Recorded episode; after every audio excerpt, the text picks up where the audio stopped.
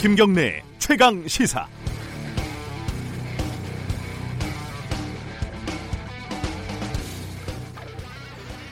어제 저녁 문재인 대통령의 모친이 별세했습니다. 누가 되었든 한 인간의 죽음 앞에서는 우리는 본능적으로 옷깃을 여미게 됩니다. 그게 자연스러운 거죠. 그런데 인터넷 포털에서는 어제 오전 이미 별세했다는 성급한 오보들이 줄을 이었습니다. 대표적으로는 동아일보, 연합뉴스, SBS 어, 죽음으로 장사를 한 거죠. 동아일보는 얼마나 급했던지 별세가 아니라 벌세라고 썼습니다. 정말 이해가 되지 않습니다. 청와대에 한 번만 확인 확인만 했어도 될 일 아니겠습니까? 더군다나 이 언론사들은 이른바 메이저고 청와대 출입 기자들도 복수로 있습니다. 오전에 소위 찌라시에서 관련 소문이 돌았는데 그걸 그대로 베꼈다는 말밖에 되지 않습니다. 도대체 편집국, 보도국 같은 시스템은 왜 존재하고 데스크와 부장, 국장은 왜 앉아 있는 걸까요? 진짜 그냥 데스크인가요? 이게 총각을 다투면서 초단위 경쟁을 하면서 내야 할 뉴스인가 의심스럽습니다. 이게 진짜 독자의 알 권리인가요? 결국은 누워서 침 뱉깁니다. 진실로 우리 기자들의 윤리는 클릭수고 정령 기자들의 양심은 알량한 속보 경쟁일 뿐이겠습니까? 차라리 논쟁적인 주제였으면 좋겠습니다. 이건 그냥 부끄러운 일일 뿐입니다. 더 서글픈 건 어떤 언론사도 사과하지 않았다는 겁니다. 10월 30일 수요일 김경래 최강 시사 시작합니다.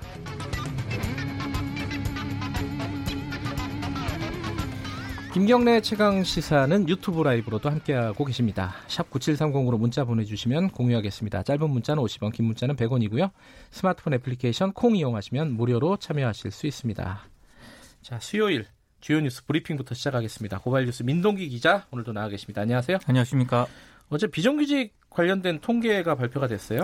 지난해보다 86만 7천 명이 증가한 것으로 나타났습니다. 이건 어, 이례적으로 많이 증가를 한 거죠. 수치상으로 보면은. 그러니까 조사 방식을 좀 변경을 했거든요. 네. 그, 그러다 보니까 지난해까지 정규직으로 분류됐던 노동자 다수가 비정규직으로 분류가 됐습니다. 네. 통계청이 강화된 국제노동기구의 임금 노동자 세분화 기준에 맞췄거든요. 네. 그러니까 올해부터 고용이 예상되는 기간 등을 조사 항목에 추가를 했습니다. 네. 그 결과 기간의 정함이 없이 일을 하고는 있지만 대개 몇 년 안에 일손을 놓아야 하는 이른바 그 불안정 노동자들 있잖아요. 네. 최대한 50만 명이 그 기존에는 정규직으로 분류가 됐었는데 이제 비정규직으로 분류가 됐습니다. 네. 그래서 통계청이 올해 조사와 전년도 결과를 단순 비교하는 것은 혼선을 야기할 수 있다 이런 입장을 밝혔는데요. 어, 무슨 얘기냐면 87만 명이 비정규직 노동자가 늘어났다고 해서 이걸 모두 고용의 질 악화로 해석해서는 네. 안 된다. 이런 당부의 말을 붙인 겁니다. 근데 숨은 비정규직 한 최대 50만 명을 제외하더라도 이번에 늘어난 비정규직 규모가 한 37만 명 정도 되거든요. 네. 이 수치는 15년 만에 최대 수준입니다. 그러니까 이게 통계청에서 어, 조사 방식을 바꿔서 많이 늘어난 거라고 해명을 했지만은 네. 그럼에도 불구하고 어, 실제로 많이 늘어난 거예요. 그죠? 엄청 많이 예. 늘어났습니다. 그 조사 방법만으로는 설명이 안 되는 그 수치가 있는 거고 네. 어디에 어디에서 문제가 생긴 건지 좀 면밀히 정부에서는 좀 따져봐야 될 일인 것 같습니다. 네. 음, 국회에서 이 산재 관련된 산업재해 관련된 어떤 증언 대회 이런 게 열렸다면서요? 그러니까 중대재해사업장 노동자 증언 대회가 어제 국회에서 예. 열렸는데요. 그 김용균 씨가 사망한 이후 1년 정도 지났는데 네. 산업 현장에서 일하는 노동자들은 여전히 재해를 당하고 있었습니다. 대우조선해양 하청업체에서 일하는 박광수 씨의 동료 두 명은 약 한 달 사이에 손가락을 하나씩 잃었습니다. 네. 한 명은 철판 위에 올려둔 50kg 가량의 부자재에 손이 깔렸고요. 네. 나머지 한 명은 전동 파워라 불리우는 200kg 가량의 기계에 손이 찍혔습니다. 그리고 지난달 20일 현대중공업에서 노동자가 작업하던 중에 헤드에 몸이 끼어 사망을 했고 네. 그리고 역시 지난달 26일에는 대우조선해양에서 노동자가 작업 도중에 10톤 블럭에 깔려 숨졌습니다. 공통적인 건 모두 하청 노동자들이라는 점인데요. 이게 글로 하니까 이렇게 쉽게 얘기하는 거지 사실은 한 사건 한 사건이 굉장히 끔찍한, 끔찍한 일입니다. 그죠? 사건입니다. 예. 예. 어제 증언대에 나온 노동자들은 변하지 않는 위험의 외주화를 중대재해 원인으로 공통적으로 꼽았습니다. 하청 노동자들에게 원청 말은 하나님 말과 같다 이런 이제 증언까지 나왔는데요. 네. 원가 절감을 외치면서 안전 비용도 불필요한 비용으로 치부하는 원청이 있는 한 산재는 계속 발생할 것이다 이런 증언이 나왔습니다. 네, 어, 어제 국회에서 어, 문희상 국회의장이 검찰 개혁안, 그러니까 공수처법 등을 부의할 거다라는 네. 예상이 있었는데 안 했어요, 그죠? 예상을 좀 빗나갔습니다. 예. 오는 12월 3일 국회 본회의에 부의하기로 했는데요. 네. 한민수 국회 대변인이 브리핑을 가졌거든요. 네. 한달 이상 충분히 보장된 심사 기간에 여야가 합의에 이를 수 있도록 최선을 다해 줄 것을 요청한다. 이렇게 입장을 밝혔습니다. 사법 개혁 법안이 본회의에 부의된 이후에는 신속하게 처리할 생각이다. 이런 방침도 밝혔는데요. 국회 파행을 막기 위해서 여야의 입장을 절충한 결정으로 풀이가 되고 있습니다. 어, 문희상 의장이 검찰개혁안 부의 시점을 늦추면서 패스트 트랙에 올라 있는 검찰개혁 관련 법안은 물론이고 선거제 개정안 그리고 2020년도 새 예산안 등이 연내에 일괄 처리될 가능성이 높아졌습니다. 어, 하나씩 처리하는 것보다 일괄 타결하겠다 이런 뜻인데 그런 것 같습니다. 뭐 아니면 도잖아요. 그렇죠. 이게 네. 도가 될지 뭐가 될지는 한번 좀 봐야 될 것 같습니다. 어, 아까 제가 오프닝에서 말씀드렸는데 문재인 대통령 모친이 별세했습니다. 아, 향년 92세인데요. 네. 고민정 청와대 대변인이 춘추관 브리핑에서 문재인 대통령은 고인의 뜻에 따라 장례는 가족들과 차분하게 치를 예정이라고 밝혔고요. 조문과 조화는 정중히 사양하겠다는 뜻을 또 전했다고 합니다. 네. 아, 문재인 대통령은 가족장이 치러지는 3일 동안 빈소를 지킬 것으로 보이는데요. 네. 청와대 관계자는 현지에서 혹시 긴급한 상황 보고가 필요할 수 있기 때문에 공간 확보 등 조치를 취한 상황이라고 밝혔습니다. 현직 대통령 모친이 별세한 것은 이번이 처음입니다. 그렇군요. 예. 어, 어제 김학의 전 차관, 그러니까 별장 성접대 관련된 사건으로 어, 구형 검찰 구형이 있었죠. 선고는 아니고. 그렇습니다. 12년이었어요. 꽤 높은 구형이 있, 네. 었습니다 징역 12년 그리고 벌금 7억 원을 선고를 네. 해달라고 재판부에 요청을 했습니다. 어제 피고인 신문에서 검찰이 이른바 그 원주 별장에 갔느냐고 물었거든요. 네. 김학의 전 차관은 자신을 아무도 믿지 않는다. 집사람조차 자신에게 괜찮으니 그냥 갔다고 하라고 하더라. 이렇게 얘기를 하면서 증인석에 엎드려서 오열을 했습니다. 재판장이 잠시 이제 휴정을 선언을 하기도 했는데요. 김학의 전 차관 변호인이 최후 변론에서 피고인이 과거 부적절한 처신으로 무리를 빚은 것에 대해서 반성하고 후회는 하고 있지만 피고인을 표적 삼아서 신상을 털어서 파렴치한 범죄자로 몰고 가는 건 인정하기 어렵다면서 무죄를 주장을 했습니다. 어제 뉴스 중에 이 뉴스가 좀 큰 뉴스 중에 하나였어요. 그 포털 실검에 막 1위에 올라가고요. 네. 그 유시민 노무현 재단 이사장이 알릴레오라는 유튜브 방송에서 윤석열 총장의 발언을 소개를 했습니다. 좀 정리를 해보죠. 그 조국 전 법무부 장관이 임명되기 전인 지난 8월 중순쯤에 윤석열 총장이 청와대 외부 인사에게 조국 전 장관의 사법 처리를 확신한다 이런 취지로 발언했다고 주장을 했습니다. 이게 사적인 자리였다는 거죠? 그렇습니다. 예. 발언 내용을 보면은 이렇습니다. 조국을 법무부 장관으로 임명하면 안 된다. 내가 봤는데 몇 가지는 아주 심각하다. 법대로 하면 사법 처리감이다. 내가 사모펀드 쪽을 좀 아는데 이거 완전 나쁜 놈이다. 대통령께 말씀드려서 임명 안 되게 해야 한다. 이건 대통령을 향한 내 충정이다. 이게 이제 유시민 이사장이 전한 발언 내용입니다. 아, 유시민 이사장은 윤석열 총장과 대화를 나눈 사람은 청와대 외부 인사라고 밝혔고요. 네. 문재인 대통령의 측근이라고 전했습니다. 대검찰청은 근거 없는 추측으로 공직자의 정당한 공무 수행을 비방하는 것에 대해서 유감을 표한다고 밝혔습니다. 그러니까 지금 어, 윤석열 총장이 임명 전에 조국 장, 전 장관 임명 전에 이런 얘기를 했다는 거는 내사를 한 거 아니냐. 이미 이, 그 시점에서 예. 내사를 했다는 그런 주장입니다. 내사가 한 게 아니면 도대체 무슨 자료를 보고 이런 판단을 했느냐. 이게 그렇습니다. 이제 유시민 이사장의 질문인데 어, 사적인 자리에서 그냥 뭐 하기 좋은 얘기로 그냥 했, 던거 아니냐. 이, 제 검찰은 그런 얘기예요, 지금. 그렇죠? 그렇습니다. 예. 어, 이거 이게 내사의 근거가 되느냐 도대체 이렇게 반응을 하고 있고. 음, 이거는 뭐 답이 안 나오는 게임인 것 같습니다. 네. 어, 이 와중에 대검은 검찰 개혁안을 발표를 했어요. 피의자만 가능했던 변호인 동석 조사를 참고인과 피해자 등도 할 수 있게 됩니다. 네. 어, 변론권을 강화하자는 그런 취지인데요. 네. 그리고 문서로 관리했던 변호인의 변론 상황을 전산으로 공유를 해서 이른바 전관 변호사들의 몰래 변론 여지를 줄이기로 했습니다. 네. 대검찰청이 어제 변호인의 변론권 강화 방안을 내놨는데 일곱 번째 자체 개혁 방안입니다. 그리고 수사 과정에서 변호인의 조사 참여를 제한하는 것도 최소화하기로 했는데요. 현재 집침상 검사는 증거인멸이라든가 공범의 도주 우려 등의 경우에는 변호인의 조사 참여를 조사 시작 단계에서부터 제한할 수 있거든요. 네. 앞으로는 이런 제한이 폐지가 됩니다. 그리고 변호인이 검사를 상대로 구두로 직접 변론할 기회도 전면 부여하기로 했습니다. 음, 검찰에 가실 일이 있으면 이 변호인 제도를 적극적으로 활용을 하셔야 아, 될것 이건 같습니다. 적극적으로 활용을 예. 해야 됩니다. 오늘 여기까지 듣, 듣겠 습니다. 고맙습니다. 고맙습니다. 뉴스 브리핑 고발 뉴스 민동기 기자였고요. 김경래 최강 시사 듣고 계신 지금 시각은 7시 36분입니다.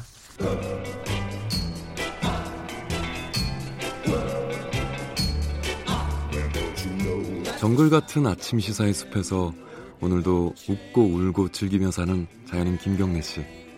그의 하루 일과는 KBS 1라디오 김경래의 최강 시사를 진행하는 것으로 시작합니다.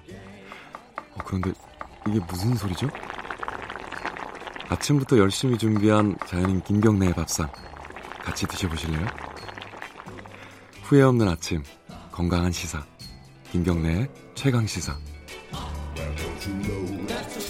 네, 김경래 최강 시사 듣고 계십니다. 아, 우리가 한국과 미국이 이 군사적으로 이 동맹 관계 아닙니까? 이게 한반도의 위기 상황이 오면은 음, 한미 연합사가 이제 개입을 하고 이제 미국도 상호 개입을 하게 돼 있는 상황인데 지금은 그렇게 돼 있어요. 그게 동맹 위기 관리 각서라고 거기에 적혀 있다고 합니다. 근데 요거를 미국에서 좀 개정을 하자라고 우리 측에 요구를 하고 있다고 하는 보도가 어제 나왔습니다. 어, 그러니까 이게 한반도의 위기가 아니라 미국의 위기 상황에서도 상호적으로 개입할 수 있다. 그러면은 해석을 어, 미국이 이제 다른 외국에서 어떤 어, 참전 상황이라든가 전시 전쟁 상황이 바, 발생하면은 한국군이 개입을 해야 되는 이런 상황이 올 수도 있는 거 아니냐 이런 우려도 나오고 있고요. 뭐 이게 사실은 아, 지금 방위비 협상하고도 맞물려 있는 얘기라서 어, 좀 파급력이 큰 것 같습니다. 오늘은 어, 국회 국방위원회 안규백 위원장 연결해서 관련 얘기 좀 여쭤보겠습니다. 안녕하세요. 네, 국방위원장 안, 안기백입니다. 반갑습니다. 예, 안녕하세요. 예, 어제 그 한국일보가 뭐 단독으로 보도한 내용이에요. 예, 예. 미국이 유사시에 그러니까 이제 한반도 유사시가 아니라 미국의 유사시, 미국이 판단하는 유사시에 한국군이 개입할 수 있게 개정을 하자 각서를 요렇게 미국이 요구를 했다. 이게 사실관계 파악은 어떻게 좀 되셨습니까? 어, 아주 그 민감한 외교 관계 내용인데요. 네, 지금 협의가 아, 진행 중인 것으로 알고 있습니다. 네. 네, 협상 초기 단계에 에, 섣불리 예단하는 것은 금물이라고 생각을 하고요. 네, 그 내용을 보면은 확실치가 않는 내용이 이게 예. 미국의 본토인지 예. 유사시인지도 아직 명확하지 않습니다. 음흠. 그래서 한미 동맹의 근간은 아, 조금 전에 말씀했다시피 상위 방위 상호 방위 조약의 근간이거든요. 예, 이것을 바탕으로 해서 이제 한반도는 태평양 지역으로 한정돼 있습니다. 네, 그러니까 우리가 어, 유엔 목적에 부합하도록 활동돼 있는데 에, 이를 바탕으로 해서 좀 합리적으로 어떤 협의가 좀 진행 어, 돼야 되지 않냐 이렇게 생각하고 있습니다. 네. 근데 이제 지금 우리 정부는 그러니까 군 당국은 여기에 대해서 맞다 아니다 이렇게 좀 명확하게 또 반응을 하지 않고 있습니다. 이 뭔가 얘기가 오갔다는 뜻으로 해석할 수도 있는 거 아니에요? 어 정확하지는 않습니다만은 네. 어, 어쨌든 간에 이런 정보가 어떤 경로로 나가는지 잘 모르겠는데요. 네. 어, 이런 부분에 대해서는 명확하지 않는 이런 외교 부분에 대해서는 언론 정보가 어, 언론사에서 수집을 하되 네. 그것을 어, 자제하는 것이 옳지 않나 이렇게 생각합니다. 음. 예. 지금 뭐 협상 중이고 대화 중이다 이런 뜻이 뜻으로. 말씀하시는 그 거죠? 아주 민감한 내용이지 않습니까? 예. 미 본토인지 아니면은 유사시 태평양 지역이 아닌 뭐 대서양이랄지 혹은 뭐 호르무즈 해협이랄지 뭐 이렇게 확대되는 것인지 이것도 예. 미- 명확하지 않기 때문에 예. 어, 이건 예민한 상황에 대해서는 어, 국가적 안보 상황에 대해서는 좀 자제를 해야 되냐 이렇게 생각을 합니다. 예. 어, 이게 근데 이제 이미 이제 보도가 나왔고 예. 최근에 이제 미국의 어떤 정책적인 흐름, 대외 정책적인 외교 정책적인 흐름하고 좀 맞물려서 이제 좀 증폭이 되는 것 같아요. 이 뭐냐면 어, 트럼프 대통령 같은 경우에는 이게 어, 자기 군사비를 외국에 쓰는 걸 굉장히 아까워하는 얘기를 계속 하지 않았습니까? 예, 예. 그러니까 한국에 대해서도 마찬가지고요. 그러니까 미국이 어, 한국을 지켜주니까 니들도 어, 미국이 뭔가 어려울 때 지켜줘라. 아, 뭐 개입을 해달라, 도와달라, 뭐 이렇게 서로 동등하게 좀 가자, 뭐 이런 뜻으로 미국 측 입장에서 보면은 해석할 수 있는 거 아니냐. 이거 어떻게 보십니까? 지금 어, 미국의 정책이 좀 네. 그, 근본적으로 약간 어, 트럼프 씨 이후에 네, 어, 좀 많이 좀 변하는 그런 느낌을 받습니다. 네, 아, 그래서 이 부분에 대해서도 우리가 아, 적극적으로 좀 어, 대체를 해야 되지 않는가 그런 생각을 갖습니다. 예. 근데 지금 그게 과- 방위비 분담금 협상을 하고 있잖아요. 우리랑 미국이랑. 예, 예. 우리는 뭐 한 1조 정도 어, 생각하고 있는 것 같아요. 미국은 어, 초반에 지금 6조를 얘기를 꺼내놓고 있는 상황입니다. 그죠? 예, 예. 그러니까 이런 부분들하고 맞물려서 좀 협상이 어렵지 않겠느냐 이런 이런 생각이 좀 들어요.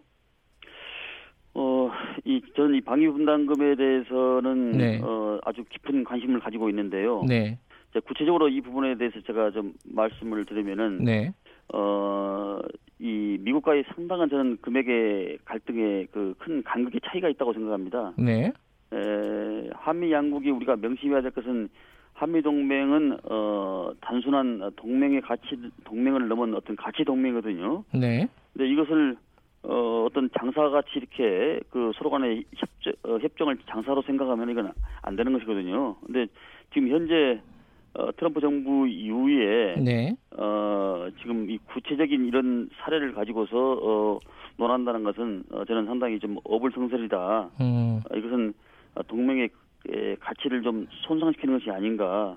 아, 이것은 한미 동맹의 큰 방향의 틀에서 네, 틀에서 이- 인식을 해야지 어, 어떤 그런 일전 부분을 가지고서 이걸 해석하면 안 된다 이렇게 생각을 합니다.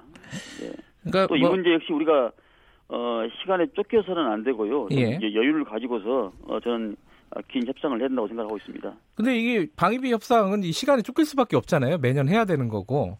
그죠? 어, 매년은 해야 되지만은 시간의 제약은 이- 있는 건 아닙니다. 예, 이거는 91년도에 우리가 그 방위비 특별 그 협정에 의해 가지고 네, 우리가 어 경기가 어려울 때 IMF 때는 뭐 5년 동안에도 했었고 네. 또 우리가 경기가 좋을 때는 뭐 1년에도 2년도 했었기 때문에 시간에 쫓겨서 이것은 저는 할 일이 아니라고 좀 봅니다. 예. 오늘 중앙일보 기사를 보면요. 예. 그러니까 전략 자산 있지 않습니까? 예컨대 아, 예. 뭐 괌에서 날아온 폭격기 비용까지 어, 과대 계산해서 달라. 지금 이렇게 요구를 하고 있다는 얘기예요. 지금 중앙일보 기사는. 예.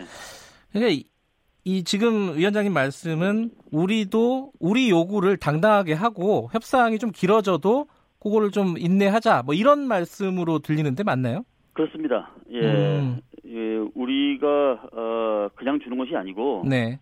또 기존에 우리가 지금 어 직간접 비용이 2015년도 기준으로 어 약 한 5조 5천억 정도가 있거든요. 간접 비용이. 네. 예, 그것도 일반 국민들한테 저는 알릴 필요가 있다고 생각합니다. 음, 네. 지금 어 한반도에서는 지금 우리가 방위비 분담 배상금이란 게 어, 91년부터 그게 이제 시작된 것인데요. 네. 그 내용을 보면은 구성비가 인건비하고 어, 군사 건설비, 군수 지원비 이 세 가지 항목인데 지금 조금 전에 말씀했다시피 작전 지원 항목이 포함돼서 뭐 함, 항공모함, 예. 어, 전략자산 그러니까 일종의 무기, 무기 체계죠. 무기 네. 이것이 한반도에 전개되는 비용까지 이, 좀 줄하는 건데 네. 어, 어쨌든 간에 이것이 좀 어, 합리적이고 좀 공정한 방향으로 저는 좀 나가야 된다고 생각을 합니다. 예. 예. 최근에 그 전략자산 전개를 거의 안 한 상황인데도 이, 이거를 돈을 이렇게 올려서 달라고 하는 거는 좀 무리한 주장 아니냐. 뭐 이런 의견들이 있습니다. 무리한 것을 넘어서 어, 이해할 수 없는 그런 어, 부분이죠. 어. 먼저 어, 국민들의 공감대가 형성이 돼야 되는데 네. 그것이 국민들의 공감이 형성이 될지 모르겠어요. 음, 아, 태평양 지역에서 한반도로 온다는 것은 네. 여러 가지 뭐 인도, 어, 싱가포르, 뭐 대만, 태국 다 거쳐서 오- 오지 않습니까? 네. 이런 모든 비용을 어 우리한테 음흠. 우리 우리 대한민국한테 요구한다는 것은 저는 네. 어, 지나치다라고 생각을 하고 있고 네. 통상 이것이 어 인상률을 보면은 연 연년도에 2% 네. 3% 어 최고 많이야 limit 4%까지 그러니까 네. 물가 상승률에 한해서 올라갔는데 네. 이것을 아무 근거도 없이 어 SOFA에 대한 그 규정 개정도 없이 네. 600%를 증액해달라 어느 국민 어느 누가 그걸 이해할 수 있겠습니까? 음. 아, 저는 상당히 이해하기 어려운 대목이라고 생각합니다. 근데 지금 그게 어, 한미 간의 관계가 예. 일본하고도 또 이게 변수가 있지 않습니까? 일본하고 우리가 지금 이제 갈등 상황이 있는 상황이고 지금 지소미아 어, 예. 군사정보 보호 협정 같은 경우가 지금 종료가 될 예정이지 않습니까? 여기에 예. 대해서 어 미국이 어떤 입장을 취하느냐도 우리도 굉장히 중요한데 이런 것들이 참 맞물려서 우리의 협상력이 좀 떨어지고 있는 거 아니냐 그런 걱정이 들긴 해요. 어, 지- 지소미아 종료가 23일인데요. 예. 아, 최근에 이제 한일 총리회담에서 일부 간격이 좀 좁아지는 그런 형국이 보이고 있어요. 네, 근데 아베 총리가 우리에게 이건 국가 간의 약속이다 지켜야 한다고 생각 어, 말한 것은 저는 어불성설인데 네, 우- 먼저 우방국에 대한 예의를 다해야 하는 것이 일본이 해야 될 일입니다. 네, 미국이 에, 지소미아를 강조하는 것은 어, 동북아 지역에서 그 한미일 에, 안보 협력 체제가 중요하기 때문인데 네, 안보의 협력은 상호 신뢰가 기본이죠. 네. 근데 한미 동맹을 추구로 해서 동북아 영내 안정을 추구하되 이제 시간이 좀 한 달 이상 남았지 않습니까? 네, 그러니까 우리는 어 일본한테 최대한 그 성의를 보였고 또 대화를 하자고 촉구를 했기 때문에 일본 역시 좀 전향적인 시각으로 나가야 되고 더불어서 미국은 어 일본에 대해서는 편향적 시각을 가질 것이 아니라 균형과 조화 아래서 어 동맹국에 대한 입장을 저는 취해야 된다라는 그런 생각을 갖습니다. 네, 어차피 이것이 저 미국 입장에서는 미국의 MD 체계의 어떤 그 한미일 편입을 위해서 그 강하게 주장하고 있는 것이기 때문에 어느 나라의 어느 지역에 편향된 것이 아니고 균형 감각을 가지고 해야 된다라는 것이 기본적인 인식입니다. 근데 지금 러시아하고 중국 항공기 군용기가 어, 우리 카디즈 어, 방공 식별 식별 구역을 잇따라서 지금 침범을 하고 있습니다. 이런 사람이 좀 어, 한반도에 약간 어, 위기감 같은 것들이 있어서 어, 미국 미국의 어떤 입장이 굉장히 중요한 상황이 아니냐 이런 생각도 좀 드는데 이건 어떻게 보고 계십니까? 중국과 이, 러시아 쪽 얘기는? 어, 중국과 러시아는 지금 어, 특히 미국은 어, 중국의 확장 세력에 대해서 상당히 경계를 하고 있습니다. 네. 어, 근데 이그 사실관계를 말하자면은 지난번에 그 중국이 우리한테 그 사전에 통보 없이 카디지를 저 진입을 했지 않았습니까? 네, 근데 사실 그건 어 카디지를 진입을 한 게 아니고 네, 우리 군이 물어보 물어보니까 그 왜 들어왔냐고 경위를 물어보니까 어 예전과 달리 중국이 우리한테 성실히 설명을 해준 거거든요. 네, 어, 그렇기 때문에 그건 어, 카디지에 대한 그 진입은 어, 도발이 아니고 네. 어 2012년도 이후에 양국 간에 그 한라인이 설치돼 있고 또 5년 만에 어 어떤 그 우리 재개된 어, 국방 한중 국방 전략 대화에 의해서 상호 신뢰가 어 높아진 높아진 것이죠. 예. 예. 예. 아, 그, 지금 그러니까 그 미, 중국하고 러시아가 의도적으로 이런 위기감을 조성하고 있다 이렇게까지는 보고 안, 보시는 건 아닌가요? 어, 의도적으로는 저는 어, 그렇게 생각하고 있, 있지는 않습니다. 예. 음. 무엇보다도 어, 러시아에 대한 이런 중국에 대한 그런 문제는 어, 우리 군의 그 확고한 역량이 예전과는 달리 아, 강화됐던 것이고 그것을 네. 여실히 보여주는 거거든요. 네. 근데 어, 중국과 에, 러시아가 하나의 그 협력을 군사적인 협력을 이- 이룬 것은 어 영내 이런 한반도 영내 사정뿐만 아니라 미국에 대한 그런 견제적인 심리가 작동했다 이렇게 지금 저 보고 있는 겁니다. 예. 알겠습니다. 그, 아, 어, 지금 시간이 없네요. 그, 마지막으로 그 지소미아 종료일이 23일이라고 하셨잖아요. 11월. 예 예. 그 전에 이게 해결될 가능성은 어떻게 보세요? 간단하게 좀 말씀해 주시면. 어 뭐 해결될 기미가 뭐 잘 보이지는 않습니다만은 이- 일본 역시 저 한국이 먼저 네. 어떤 입장을 좀 취해, 취해라 이렇게 이야기하고 있지 않습니까? 예. 그것은 뭐 어, 상호가 다- 다른 인식에서 차이가 크기 때문에 네. 어, 우리로서는 뭐 최소한 성의를 가지고 어, 대화에 임하는 자세가 중요하다. 그렇게 네. 판단합니다. 쉽게 풀릴 문제가 아니, 아니라고 봅니다. 알겠습니다. 여기까지만 듣겠습니다. 고맙습니다. 예, 예, 예. 안규백 국회 국방위원장이었습니다.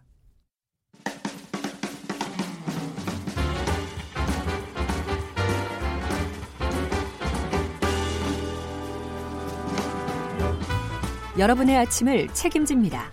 김경래의 최강 시사. 네, 최강 스포츠 KBS 스포츠 취재부 김기범 기자 나와 계십니다. 안녕하세요. 네, 안녕하세요. 오늘이 김기범 기자의 최강 스포츠 마지막 시간입니다. 네, 이제 최강 스포츠는 없어지는 건가요? 아닙니다. 더 강력한 최강 스포츠 진행자가 올 겁니다. 누가 기대해 누가? 주셔도 됩니다. 다음 주에 저희 스포츠국의 스포츠 네. 취재부의 박주미 기자. 아, 가끔 제가 휴가 갔을 때 예. 나와서 청, 청취자 여러분들을 즐겁게 해드렸던 박주미 기자가 올 겁니다. 알겠습니다. 이게 한 거의 1년 가까이 1년 했었죠. 정도 했었어요. 예. 네. 어, 청취자 여러분들 그 김기범 기자에게 마지막 인사 좀 해주시기 바랍니다. 이 정글 같은 시사 뉴스 속에서 건강한 스포츠 뉴스를 전할 수 있어서 아. 보람이 있었습니다. 아, 김기범 기자 보고 하, 라는건 아니고 청취자 여러분한테 아, 그래요? 김기범 기자는 마지막에. 네.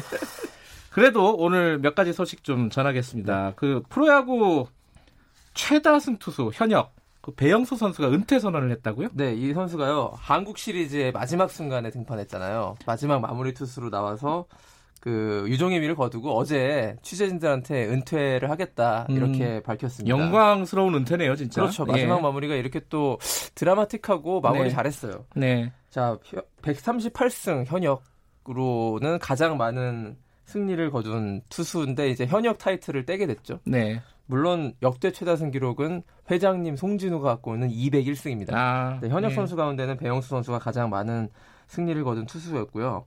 자, 요런 타이틀 외에도요. 배영수 선수 아주 재밌는 일화들이. 많아요. 예. 그 WBC에서 기억하실 분 1회 WBC에서 이치로에게 공 몸을 맞추는 공을 던졌고요. 그래서 빈볼, 빈볼이라고도 얘기하는. 예. 약간 투사의 이미지를 갖춘 그가 당시에 인터뷰에서 이제 구대성 선배가 시켰다 뭐 이런 얘기도 있었고 예. 또 호세라는 타자한테 롯데 네, 선수였죠. 폭행을 당했던 이런 그것도. 빈볼 그렇죠. 논란이 예. 있어가지고 또 야구 팬들 예. 사이에서 아직도 전설로 회자되는 사건들이고 예. 가장 최 올해도 전설 하나 만들었습니다. 9회 등판에서 보크를 해가지고 네. 한 공도 던지지 못하고 내려오는 네. 투- 패전 투수가 되는 아주 기이한 그 역사의 주인공이 예. 됐었는데요. 마지막으로 어, 한국 시리즈 4차전에 드라마틱하게 마무리를 하면서 그 현역 생활 끝냈습니다. 마지막에 좋았네요. 네, 예. 2000년부터 선수 생활했거든요. 아유, 근 예. 20년, 20년, 그러네요. 19년, 네. 20년이죠, 20년. 푸른 피의 에이스라는 별명으로 삼성 유니폼 그때 당시에 음. 어, 굉장히 무적의 투구를 보였고 2004년에는 MVP도 차지했던 음. 아주 뛰어난 투수였습니다. 이제 뭐 지도자 길을 걷게 네, 되네요. 그렇게 음. 지금 예정이 돼 있습니다. 네. 다음 소식 좀 알아보죠. 그 동아시안컵 대회, 그러니까 축구죠 이게. 네. 이게 여기에 북한이 불참을 통보했다고요? 네, 이 축구 관련된 남북 관계는 상당히 좀 안 좋은 것 같습니다. 지난번도 그러네요. 그렇고요. 저 대한축구협회가 어제 밝힌 내용이 어제 북한이 이제 우리나라 부산에서 12월에 열리는 동아시아 축구 대회에 여자 대표팀을 보내지 않겠다라고 이 음. 통보했다고 밝혔습니다. 이거 원래 동아시아 대회는 한중일하고 그러니까 북한인가요? 한중일 북한 또 한중일 대만 뭐 이 정도가 아. 나오는 대회인데요. 그렇군요. 2년마다 열리고요. 예. 남녀부가 다 열려요. 예. 그래서 올해는 부산에서 열리는데 남자부 같은 경우에는 한국, 일본, 중국, 홍콩이 나오고 이제 네. 북한은 남자부가 안 나옵니다. 여자부가 한중일 그리고 북한이었는데 북한이 이제 출전을 철회하면서 대만으로 대체가 됐고요. 네. 대회 이제 막 한 달여 앞두고서 한 두 달 앞두고서 이렇게 불참 선언해서 또 한 번 좀 실망을 시켰고 축구 대표팀이 남자 축구 대표팀이 이제 평양에 이제 무관중 경기 예. 깜깜이 깜깜이 원정을 해서 그 다음에 이어서 또 다시 이제 불참 선언 이런 게 나와서 음. 역시 스포츠가 지금 계속 정치적인 영향을 받고 있는 네. 좋지 않은 사례라고 볼 수 있고 이제 문제가 내년 6월에 그 북한 남자 축구 대표팀이 6월에 우리나라에 와서 네. 월드컵 2차 예선 원정 경기를 치르잖아요. 네. 여기에 올 것인가 아닐 것인가가 굉장히 또 저 뉴스가 될 것 같습니다. 알겠습니다. 어, 청취자 여러분들도 뭐 고맙다는 말씀 전해주시네요. 9084님, 스포츠 소식 감사합니다. 응원합니다. 김정군 님도 고맙습니다. 수고하셨습니다. 그동안 수고하셨습니다. 감사드립니다. KBS 네. 스포츠 제부 김기범 기자였습니다. 김경래 최강기사 1분 여기까지고요. 잠시 후 뉴스 듣고 8시 5분에 돌아옵니다.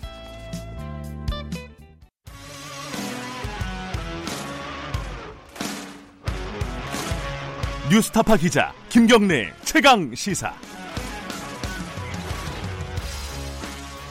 김경래 최강 시사 2부 시작하겠습니다. 어, 제 타다 관련해서 어, 제가 아니죠 며칠 전에 타다 관련해 가지고 검찰이 어, 소속 그 소카 대표하고 타다 운영사인 VCNC 어, 대표하고 어, 불구속 기소했습니다. 이게 약간 의외였죠. 지금 국토부에서 정확하게 입장 정리를 못 하고 있는 상황이었고 업계 간의 갈등이 있고 그걸 정부가 조정하는 그런 단계인데 이때 이제 검찰이 어, 지금 기소로 어, 뭘까 상황을 지금 정리해 버린 이런 상황이 돼 버렸습니다. 관련해 가지고 그 국회에서 좀 다소 강경한 입장을 갖고 계신 분입니다. 어제 기자회견을 통해서 타다 사업장을 즉시 폐쇄하고 투자자들도 투자를 철회해야 된다. 이렇게 주장을 한 분입니다. 김경진 무소속 의원 전화로 연결해서 관련 얘기 좀 여쭤보겠습니다. 안녕하세요. 네, 김경진 의원입니다. 이게 검찰이 지금 이게 약간 논란이 있습니다. 지금 검찰이 끼어들 계제냐? 어, 근데 김경진 의원은 그렇게 생각하지 않으시는 것 같고 어떻게 보십니까? 저는 이게 타다 운영진 네. 구속해야 된다고 벌써 한 열달째 지금 주장을 하고 있었거든요. 구속해야 된다고요? 구속해야 된다. 아, 그래요? 불구속 기소도 아니고? 아, 예. 예. 어떤 그러니까 뜻으로? 이게 뭐냐면, 예. 그, 가령 깡패들이 잘못을, 깡패들이 옛날 이제 강남역 주변에 보면, 네. 이제 조직폭력배들이 이권으로서 이제 택시 잡기 어려우니까 그 술 먹는 술 먹고 집에 귀가하는 자정 전후해 가지고 이 자가용 나라시를 조직적이고 아, 세계적으로 했던 적이 예, 있거든요. 속칭 뭐 나라시. 예, 예. 예, 예. 근데 이 타다는 지금 이제 플랫폼 운영사 아니겠습니까 보면. 예. 근데 플랫폼 운영사가 이 자가용 택시 나라시니까 렌트카를 이용한 택시 이 나라시 택시를 불법으로 체계적으로 운영을 했는데 음. 이게 지금 열 달 가까이 되는 겁니다. 네. 그런데 이렇게 대놓고 불법 행위를 하고 있는데 국토부에서도 몰라라 검찰도 네. 지금 이제 고발되고 한 7개월 만에가 아마 결론을 내렸을 거예요. 이게. 네. 그래서 이렇게 결론을 내리고 있는 것은 우리 사회가 굉장히 불건전하고 잘못된 징후다라고 보고 있고 예. 특히 이제 그 과정에서 택시기사 세 분이 이제 이렇게 분신해서 사망 예, 예. 이르렀지 않습니까? 이 정도로 특정 직역에 계신 분들이 분노가 크다면 음. 정말로 엄벌에 처해야 되는데 많이 아쉽다라고 생각을 하고 있습니다. 그렇군요. 그렇게 생각하시는군요. 근데 이제 네. 그쪽 그 타다 쪽이라든가 이런 스타트업 관련된 업계 쪽에서는 반발이 좀 있습니다. 이, 이러면은 혁신하지 말라는 거 아니야? 이게 차량 공유 서비스의 일종으로 이제 보고 있는 거잖아요. 그쪽에서는 그 입장에 대해서는 어떻게 보세요? 예. 대국민 사기죠. 아하. 이게 그러니까 이제 타다가 조금 그 가격 대비에 비해서 조금 편안하고 쾌적하고 네네. 또 타다 드라이버들이 이제 말을 안 거는 등 손님들이 조금 편안한 마음으로 차를 타고 다니는 것은 맞는데 네네. 이 타다가 혁신이라고 하는 것은 사실은 웃기는 소리죠. 이게 뭐냐면 렌트카를 가지고 택시 영업을 하는 것에 불과하지. 네네. 이게 무슨 혁신이 있습니까? 그 어제 이제 그 이재용 대표가 이런 얘기를 했더라고요. 소카 대표요? 예, 예. 네, 타다는 무슨 인공지능을 통해서 뭐 배차를 효율을 뭐 26% 높였다 뭐 이런 식의 주장을 하기 때문에 우리는 스타트업 기업이다 이제 이렇게 얘기를 음, 하더라고요. 네네. 근데 이제 인공지능이라는 게 이제 잘 아시다시피 이게 데이터를 하나하나 개별 데이터를 많이 모아서 네. 빅데이터를 네. 형성하고 이걸 학습을 해서 최적의 어떤 방법론이나 해결 솔루션을 만들어내는 게 인공지능 아니겠습니까? 네. 근데 타다는 지금 수도권에 딱 천 대가 다니고 있는데 네. 그런 식으로 배차의 효율성을 높인다고 한다면 천 대의 센서를 움직일 게 아니고 택시 27만 대의 센서를 심어 놓으면 훨씬 더 빅데이터 수집도 음. 용이하고 배차 효율도 더 높아지는 거거든요. 그러니까 네. 이건 렌트카라고 하는 불법 사업을 렌트카 사업을 가지고 택시 불법 영업을 한다는 거 이상도 이하도 아니고 그래서 혁신이 네. 전혀 아니고요. 예. 두 번째는 가령 가령 혁신이라고 하더라도 이게 법의 테두리 범위 내에서 해야지 네. 법이 개정되기 전까지 법을 위반해서 범법행위를 하라는 것은 아니거든요. 음흠. 근데 우리가 이제 혁신하면 네. 가령 뭐 자율주행차라든지 뭔가 이런 근본적인 기술 변화가 있는 것을 혁신이라고 얘기하지 네. 이런 식의 것을 혁신이라고 포장하는 것은 국민을 상대로 사기극을 벌이는 거다 저는 이렇게 보고 있습니다. 이게 그 정부에서 지금 이 네. 택시 업계와 이 스타트업 업계 그러니까 이뭐 예를 들어 공유 서비스하는 이런 플랫폼 사업자들과의 네. 어떤 입장을 지금 조율하고 있었잖아요. 물론 지지부진했던 건 사실이고요. 조율하고 있는 단계고 입법도 지금 국회에서 논의가 되고 있는 것도 알- 되는 것으로 알고 있고 그러니까 이런 상황에서 검찰이 이렇게 수- 기소를 해버리면은 그런 어떤 대화라든가 이런 조율이 완전히 스톱되는 거 아니냐 이런 우려가 있습니다. 이 부분은 어떻게 보시나요? 국토부의 입장은 네, 그러니까 이제 지난번에 카카오 같은 경우도 이제 카풀 서비스를 하- 하려고 하다가 이제 불법이라고 예, 예. 하는 이런 판단이 있어서 결국은 지금 이제 택시 회사를 구입하거나 택시 면허를 매입해서 카카오 택시를 직접 운영하지 않습니까 보면 네네, 그런 것처럼 플랫폼과 어떤 전통적인 운송 수단인 택시화를 결합하는 것이 승객의 편이라든지 앞으로 어떤 운송 사업의 시너지를 위해서 음, 필요하다라고 이제 국토부가 보고 있는 건 맞는 것 같아요. 네, 근데 이제 국토부 입장은 지금 현재 전국에서 돌아다니고 있는 택시 27만 대도 사실은 과잉 공급이거든요, 보면. 네, 그래서 전국의 지자체들이 택시 숫자를 줄이기 위해서 계속해서 지금 감차 노력을 하고 있는 중입니다. 네, 그러니까 이제 승객들 입장에서는 출근이나 퇴근 시간 또는 술 먹고 집에 가는 시간에 이제 택시 잡기 어렵다고 하지만 그 세 가지 시간대 이외에는 나머지 시간은 택시가 팽팽 남아 돌고 있는 상황이거든요. 네, 그래서 국토부 입장은 현재 택시는 감차하는 방향으로 가되 네, 승객 편의를 위해서 플랫폼과 결합을 시키고 결합을 시키기 위해서는 플랫폼 업체들이 택시 개인 택시 면허를 구매를 하든지 택시 회사를 사서 그 영업을 해라 음, 라는 방향으로 지금 하고 있고요. 타다 같은 경우는 그와 같은 국토부 방침에 대해서 절차 이 어떤 협상 테이블에 들어와 있기는 하지만 네, 실제로 거기에 대해서 잘 응하지도 않고 음. 자기네들의 현재 범법 행위를 그냥 계속해서 그냥 어떤 무리한 방식으로 끌어나가고 있었던 겁니다. 아, 그 김경진 의원께서는 이 그러니까 타다라는 영업 자체를 그런 어떤 플랫폼 사업 자체를 어, 어, 혁신으로 보고 보지 않고 계시는 거죠.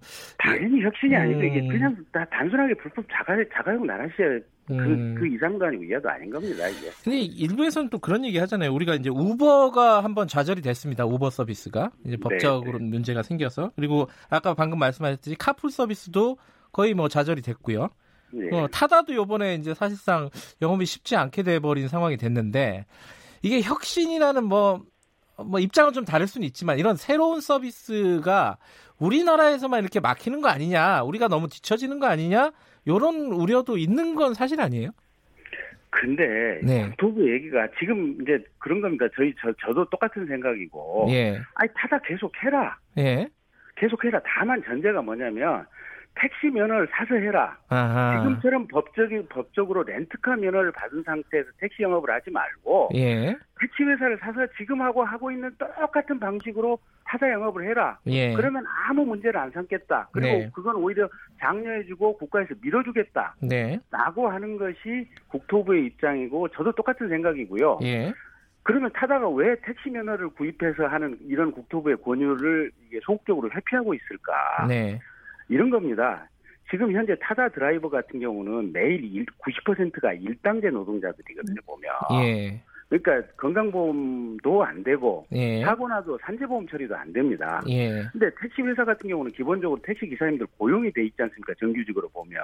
네, 사고 나면 산재보험도 들어가 있고 건강보험 다 들어가 있거든요. 그러면 이런 데서 매일 비정규직 일당제 기사를 음. 씀으로 인해서 얻는 경제적인 이득이 있습니다. 네, 그러면 타다 같은 경우는 택시 회사를 구입 안 하는 이유가 그런 경제적인 이득을 보려고 하는 거고요. 네, 두 번째는 지금 택시 같은 경우는 보면 가스 차량 아닙니까? 예, 근데 타다 차량은 지금 디젤 차량입니다, 보면.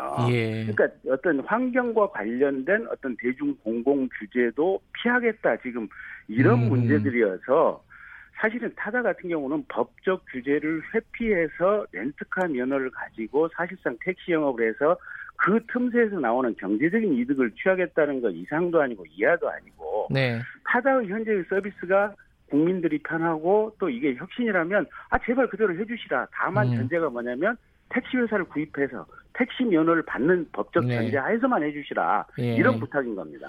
근데 오히려 어, 국회에서 이거 법을 좀 손질해야 되는 거 아니냐 이 시대에 맞춰서 너무 규제 위주로 가지 말고 요 입장에 대해서는 어떻게 보세요? 아니 지금도 네. 타자를 택시로 한다면 법 손질할 필요도 없는 겁니다. 아, 예. 지금 알겠습니다. 현재 법 체계 범위 내에서 하는 거고 예. 그리고 이제 국토부 쪽에서는 더 나아가서 네. 어차피 택시 서비스와 플랫폼의 어떤 이제 지금 카카오 뭐 이렇게 콜이라든지 티맵 콜이라든지 이런 것들이 있지 않습니까? 네. 이 플랫폼과 택시를 결합하는 것이 상당 정도 국민들에게 편리한 측면이 있으니 이걸 장려하는 방향으로 지금 법과 제도를 개선해서 나아가고 있는 중이고 예. 그래서 거기에 대해서 적극적으로 법 제도 안에서 수능해서 가면 되는 문제인 겁니다. 예. 알겠습니다. 요, 요거는 사실 이제 업계 입장도 많이 다르고 여론도 이제 첨예하게 좀 갈리는 상황이어 가지고, 어, 내일 김경진 의원과 좀 다른 의견도 인터뷰를 한번 해 보겠습니다. 한 가지 다른 얘기 좀 여쭤볼게요. 검찰 관련된 얘기. 네. 어제 그 유시민 노무현재단 이사장이 그 검찰에서 그러니까 한마디로 윤석열 총장이 조국 장관 임명 전에 내사를 진행했다라는 근거라고 어 윤석열 총장이 사적에서 한 발언을 공개를 했습니다.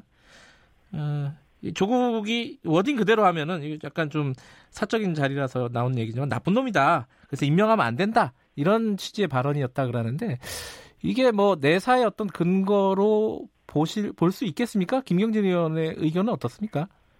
아니 근데 지금 현재 상황을 가지고 보면 네, 그 조 장관의 5천 분 구속돼서 지금 기소됐지 않습니까? 네, 조 전 장관 사모님 지금 구속돼서 수사받고 있는 거 아닙니까? 네, 동생은 물론 이제 일단 영장 기각됐고 다시 재청구는 했지만 뭐 여러 가지 범죄 행위로 지금 수사 중 아니겠습니까? 예, 그리고 사모님 문제라든지 뭐 동생 또 오촌 뭐이 예. 부분과 관련해서는 조 장관 수사의 필요성은 지금 분명히 누가 봐도 조 장관 불러서 조사해야 될 필요성은 누구나 인정하고 있는 거 아니겠습니까? 네, 이런 상황은 이라면 검찰이 당연히 내사하고 있어야 되는 것이 맞는 거 아닙니까? 음, 내사를 오히려 안 했다면 검찰이 상당히 무능하고 네. 그걸 알면서도 내사를 안 했다면 이게 검찰의 직무유기 아닙니까? 임명 전에 내사를 한 것도 문제 없다라는 말씀이신 거죠? 아니 문제가 없는 것이 아니라 당연히 이 정도 범죄 첩보라든지 가능성이 있다면 네, 검찰에서 검찰의 본분이 뭡니까 검찰 경찰에 예, 범죄를 찾아내서 처벌하고 처벌하라고 하는 게 검찰 경찰한테 주어진 본분 아니겠습니까? 예. 그 본분을 하는 게 무슨 문제라고 하는 것이 전이 전제 자체가 이해되지 않습니다. 근데 검찰에서는 내사 안 했다고 계속 그러고 있으니까요. 아니 내사를 안 했다면 더 문제겠죠. 아니 범죄 첩보가 있으면 당연히 찾아내서 음, 어, 그 가능성이라는 이런 것들을 확인해봐야 되는 거 아니겠습니까? 예. 내사라고 하는 것이 이런 저런 가능성이 있으니까 그 가능성이 어느 정도 유의미한가를 점검해보는 절차가 내사 아니겠습니까? 네. 당연히 하죠. 어, 그러니까 그 지금 검찰이 내사를 하는 게 당연했고 그 당시에 어 네. 그건 검찰의 본무다 아, 어, 본연의 임무다. 본분 본분 아니겠습니까? 어.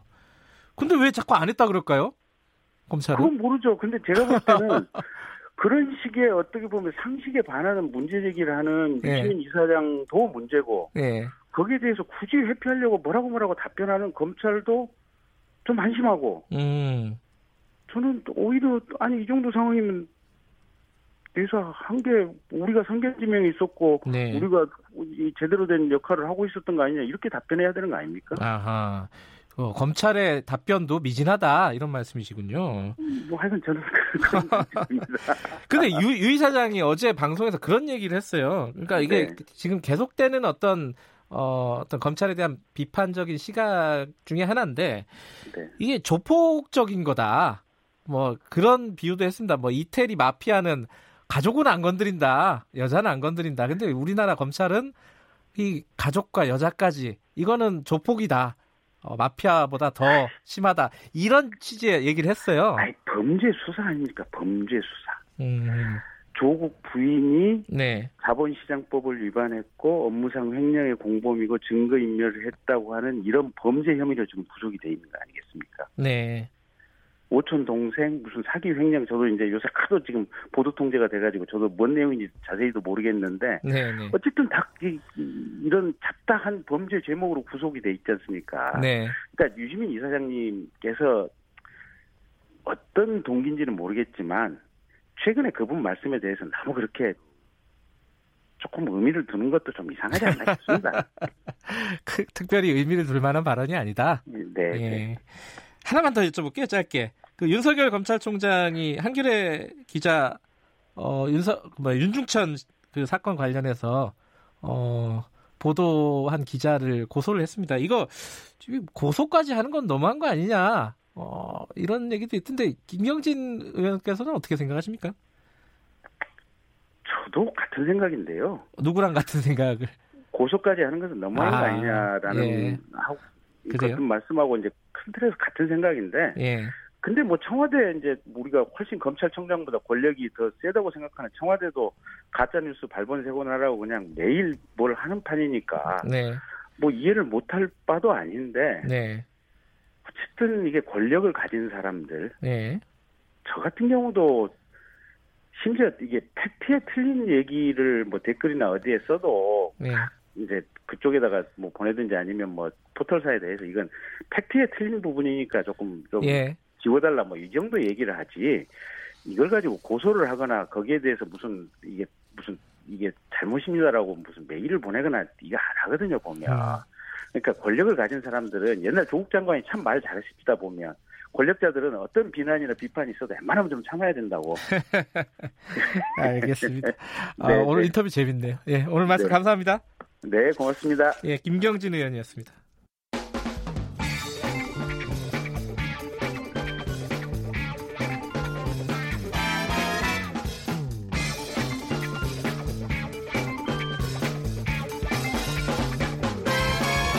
윤태곤의 눈.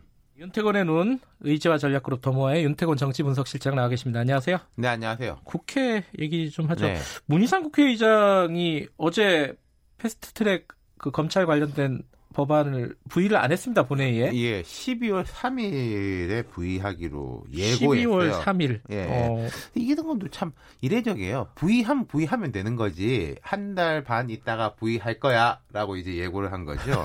이게 애초에 이제 민주당에서 이제 10월 29일 본회의에 부의해가지고 바로 처리하자. 네. 뭐 이랬고 한국당은 말도 안 된다. 우리가 계산해 보니까 1월 27일인가 뭐 그러더라고요. 한국당 예. 계산으로는 그랬는데 이제 한 중간 12월 중간쯤 3일. 하겠다는 그렇죠. 거네. 중간쯤으로 중간쯤. 맞춘 거죠. 이게 뭐 여야가 아, 뭐랄까 국회 파행 될게 뻔하니까 이렇게 선택할 수밖에 없었지 그렇죠. 않았나? 이 이유는 법리적 이유하고 네. 정치적 이유 두 개로 나눠 볼 수 있었 있을 네. 거예요. 이게 이제 먼저 정치적으로 보자면은 만약에 내일 모레 이 검찰개혁 법안을 붙인다. 예. 네. 면은 그래서 이게 뭐 표결 뭐 이렇게까지 간다면은 야당의 반발이 불보듯 뻔하고 그러면은 다른 이른바 비쟁점 법안 뭐 예산안 이런 것도 처리를 장담할 수 음. 없기 때문에 그런 게 아닌가. 네. 이 문의장은 우선 검찰개혁 법안 부의 시점을 12월 3일로 못 박아가지고 여야 합의를 기다리고 명분을 쌓아가지고 일괄 타결 쪽으로 유도를 할 것 같아요. 일괄 타결. 예, 선거법 예. 개정안하고 이제 예산안하고 일괄 예. 타결. 이렇게 문의장이 지난 21일에 국회 일정 중에 기자단 만나가지고 법안 통과 위해서는 어차피 150표 이상이 필요하니까 네. 결국 일괄 타결밖에 답이 없다. 예산, 사법개혁 법안, 정치개혁 법안 여기서 정치개혁 법안은 이제 선거법이겠죠. 네. 모든 것을 뭉뚱그려 해야 한다고 예측한다. 이렇게 예고를 한 바가 있습니다. 그 이후로 이제 한 일주일이 된 거죠. 선거법은 그럼 어떻게 되는 거예요? 지금? 지금 이제 선거법도 패스트트랙 타 있는데 11월 27일에 본회의에 부의될 예정이에요. 그래요? 이건 어차피 패스트트랙이네 날짜대로 가는 거지 않습니까? 네. 그리고 이제 예산안 본회의 처리 법정 시한은 12월 2일이에요. 아, 다 몰려 있네요. 예. 그다음에 이제 3일로 이제 검찰개혁 법안이 맨 뒤로 밀린 건데 물론 이대로 표결이 된다는 건 아니죠. 그렇죠. 예. 잘될 경우에는 이걸 좀 다 일괄 타결해서 되는 게 맞겠지만은 문희장 생각이 이런 것 같습니다. 어차피 선거법을 먼저 하기로 약속했잖아요. 네. 그러니까 이거 먼저 처리, 그다음 예산안 처리. 그러니까 이 부분이 어 말하자면 검찰 개혁 법안 때문에 나머지 두 개가 방해받지 않게 하겠다 최대한. 음. 그러니까 뭐 예산안 처리하고 검찰 개혁 때문에 싸우면 싸우는 거고 네. 이런 거죠.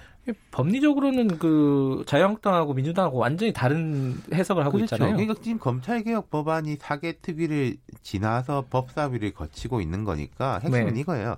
사개 특위는 어차피 법사위나 마찬가지이기 때문에 이 법안은 법사위 고유 법안으로 볼 수 있다. 법사위 고유 법안이라는 것은 다른 법안 같은 경우에는 상임위에서 하고 그다음 법사위로 넘어와가지고 예. 자구 수정 이런 기간을 거치는데 이 법안은 애초에 법사위에서 한 거니까 뭐 자구 수정을 볼 게 없다라는 네. 게 민주당 주장이었고 무슨 소리냐 아니다 이것도 법사위에서 90일 해야 된다 이게 네. 민주당 주장이었죠 음흠. 애초에 의장실에서는 좀 민주당 주장 쪽에 기울어지는 모습이었는데 또 다른 전문가들은 아 이건 그렇다고 볼 수가 없다 네. 야당 주장이 맞다라는 게 아니라 이 전례가 없었다 음흠. 이래서 이제 중간쯤을 잡은 건데 네. 제 생각에 이게 뭐 야당이 옳다라고 판단했다기보다는 다른 의사 일정에 대한 고려, 즉 정치적 고려 때문에 한 것 같아요. 음.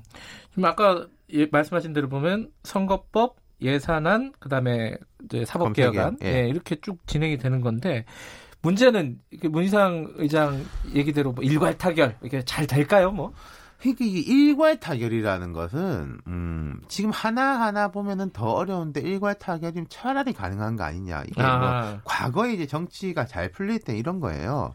크게 놓고 이쪽 거는 우리가 조금 유리하게 음, 저쪽 거는 당신들이 조금 불리하게 그래서 이익 균형의 총량을 맞추기가 쉽다. 예를 들어 음. 한 법안 내에서는 너무 유불리가 갈리지 예, 않습니까? 그럼 이제 여러 개를 놓고 보면은 그렇게 나눠갈 수가 있다. 협당하기가 더 쉬워진다라는 건데 아주 고차함수가 되는 거죠.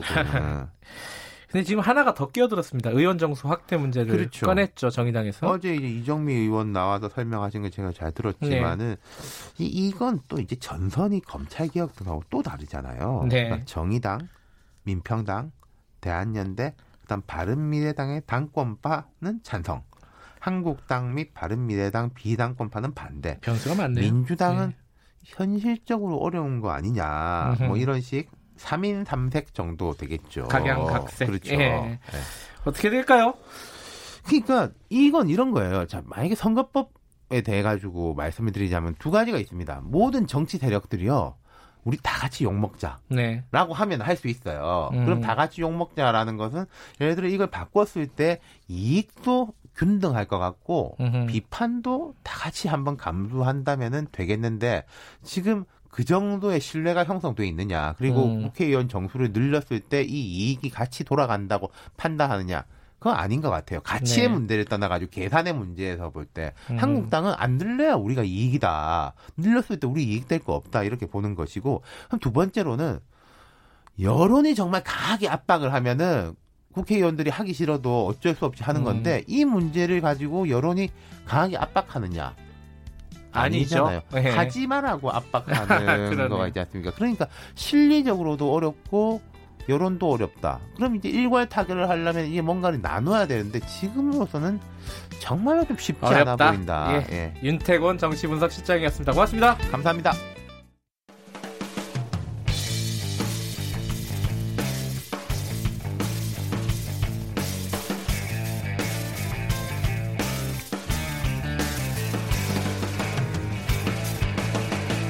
김경래의 최강 시사.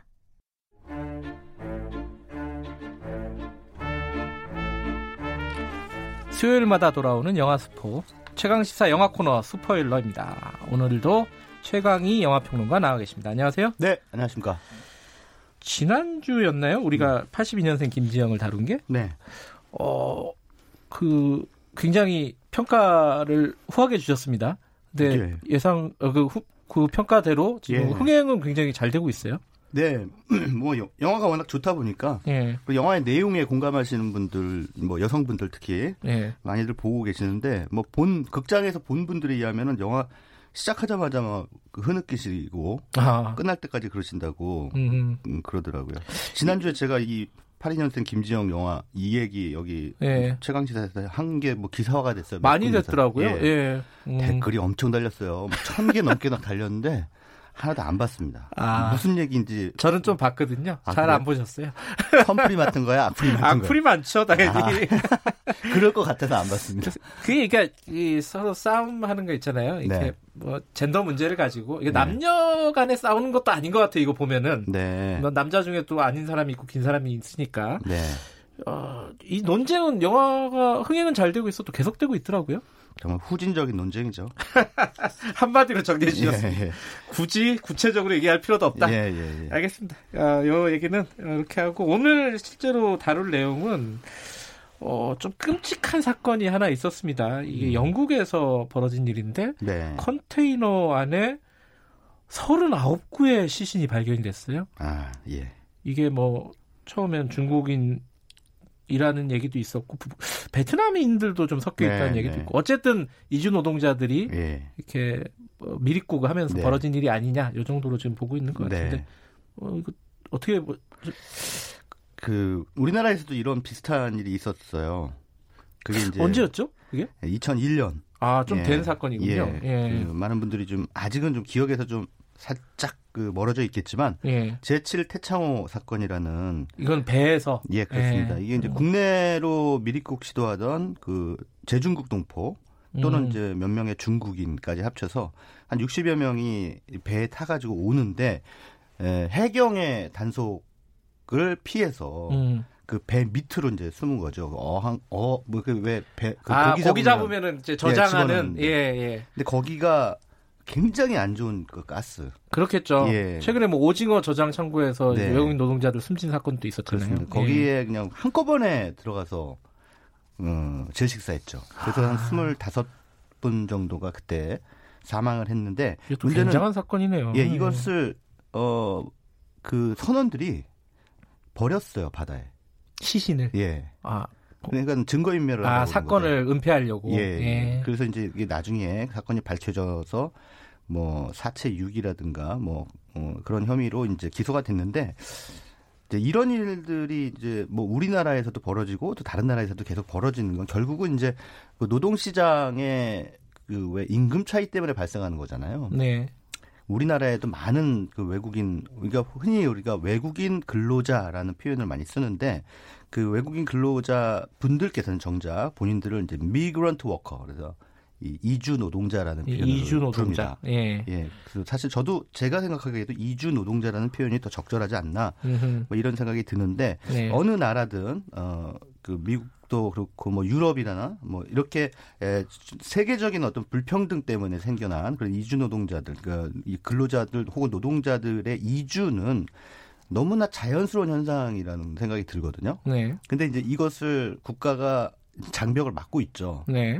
그 노동자들의 그 자유로운 왕래라든가 예. 여행이라든가 이런 것들 뭐 제도적 법적으로 많이들 막고 있어서 여러 네. 가지 그 부조리한 사건들이 벌어지고 이번에 영국에서 일어난 일은 이제 극단적인 하나의 사례라고 볼 수가 있겠는데 이런 아, 이주 노동자에 대한 문제 이런 것들을 다룬 영화들이 몇 편이 있어서 오늘 좀 가지고 와봤습니다. 꽤 있죠. 우리나라도 지금 이주 노동자가 예. 굉장히 숫자가 많고 예. 실제로 예. 그래서 여러 가지 어 에피소드들도 있고 좋은 일들도 있고요, 사실. 그리고 이제 어떤 안 좋은 사건들도 꽤 예. 있는. 그건 당연히 이제 사람들이 많으니까. 네. 근데 이런 태창호 아까 말씀하신 제7 태창호 사건 네. 이건 굉장히 이제 비극적인 사건인데 요거를 정면으로 더 다룬 영화가 있는 거죠. 예, 있습니다. 그 어, 살인의 추억이라는 영화의 각본을 쓴 분이에요. 아, 심성보, 예, 그래요? 심성보 음. 감독이 에, 연출한 작품인데 흥행에서는 완전히 부진을 면치 저는 못했습니다. 봤어요, 이거. 예, 해무라는 작품. 예.